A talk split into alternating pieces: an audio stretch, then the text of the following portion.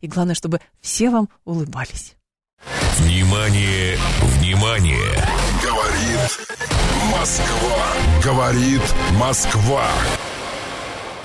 Говорит Москва.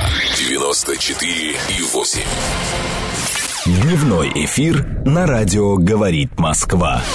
Дмитрий Медведев поручил первому вице-премьеру и министру финансов Антону Силуанову обсудить в рамках Евразийского экономического союза предложение о снижении порога беспошлиного ввоза посылок за, из зарубежных интернет-магазинов до 100 евро с 1 июля 2020 года, 50 евро а, с 1 января 2021 года, а в 2022 году, граждане, только 20 евро беспошлинная торговля. 20 евро это сколько получается сейчас? А, где-то тысяч 1400 рублей, да? Правильно я понимаю? Об этом сообщил ТАСС пресс-секретарь председателя правительства Олег Осипов. Он говорит, что снижение порога беспошлиного ввоза посылок – это реализация решений, которые обсуждались применительно к этой сфере ранее. А, согласно информации источника ТАСС Силуанов аргументирует свою позицию тем, что при пересылке товаров для личного пользования не взимается НДС и ввозная таможенная пошлина, в то время как в традиционной рознице указанные платежи присутствуют. И для создания равных конкурентных условий для российской зарубежной торговли, а также предотвращения потерь бюджета, а, вот условия беспошлинного ввоза предлагается ужесточить. Илья Тимошин с нами на связи, он специалист по интернет-торговле, эксперт торгово-промышленной палаты Российской Федерации. Илья, добрый вечер.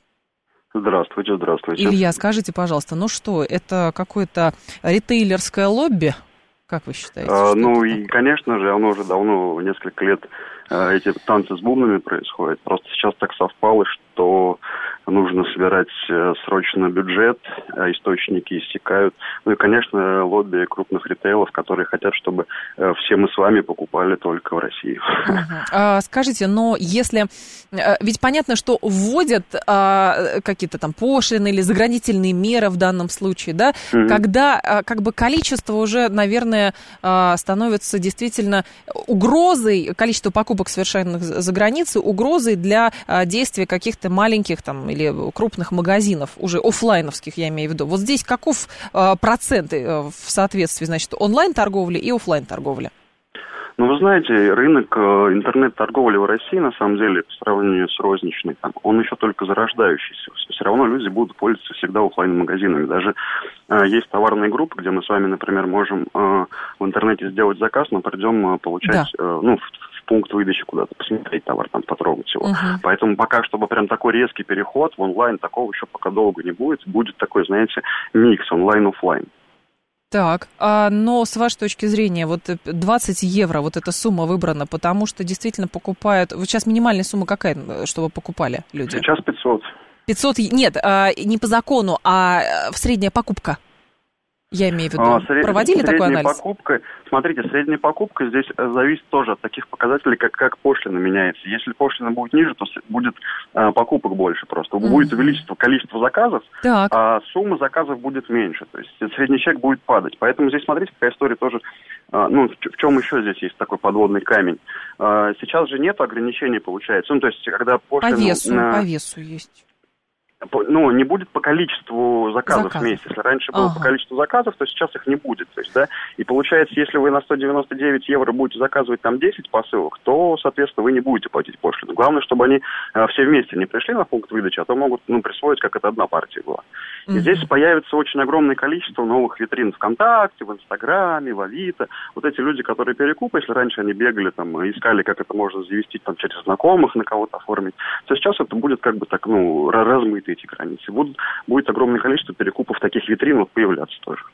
А, тут еще любопытный момент. А, значит, источники информационного агентства ТАСС а, ссылаются на вот эти аргументы Силуанова. Он говорит, что при пересылке товаров для личного пользования не взимается НДС, а ввозная таможенная пошлина, в то время как в традиционной рознице указанные платежи присутствуют. Мы можем представить, какой, может быть, вот эта вот ввозная пошлина, и отвратит ли это людей от покупок, или все-таки нет?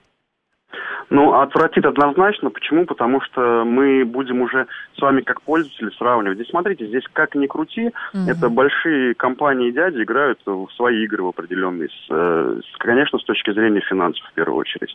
А страдает вот здесь просто простой обыватель. Вот обычные мы покупатели с вами.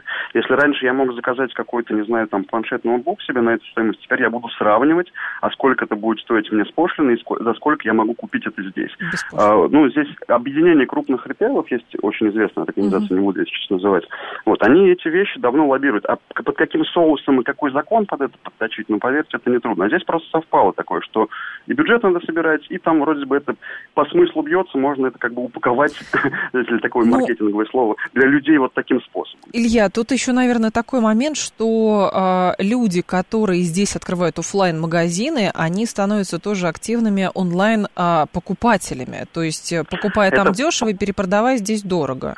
Сейчас это касается только товаров для личного пользования. Для нас с вами обычный народ, да. да. А если это крупные поставки, там контейнерами водятся, там пока изменений никаких нет. Вот для, для конкретных э, так называемых покупателей конечных. Угу. Да, спасибо большое, Илья. Илья Тимошин с нами на связи, был специалист по интернет-торговле, эксперт торгово-промышленной палаты Российской Федерации. Говорит, что все-таки может это людей, конечно, отвратить от э, онлайн-покупок, но э, рынок пока что в Российской Федерации довольно сбалансирован в том плане, что люди ходят и в офлайн магазины то есть в обычные магазины ходят, и в интернете что-то покупают за границей. Мы снова станем платить больше, еще немного обеднеем, говорит русский инженер.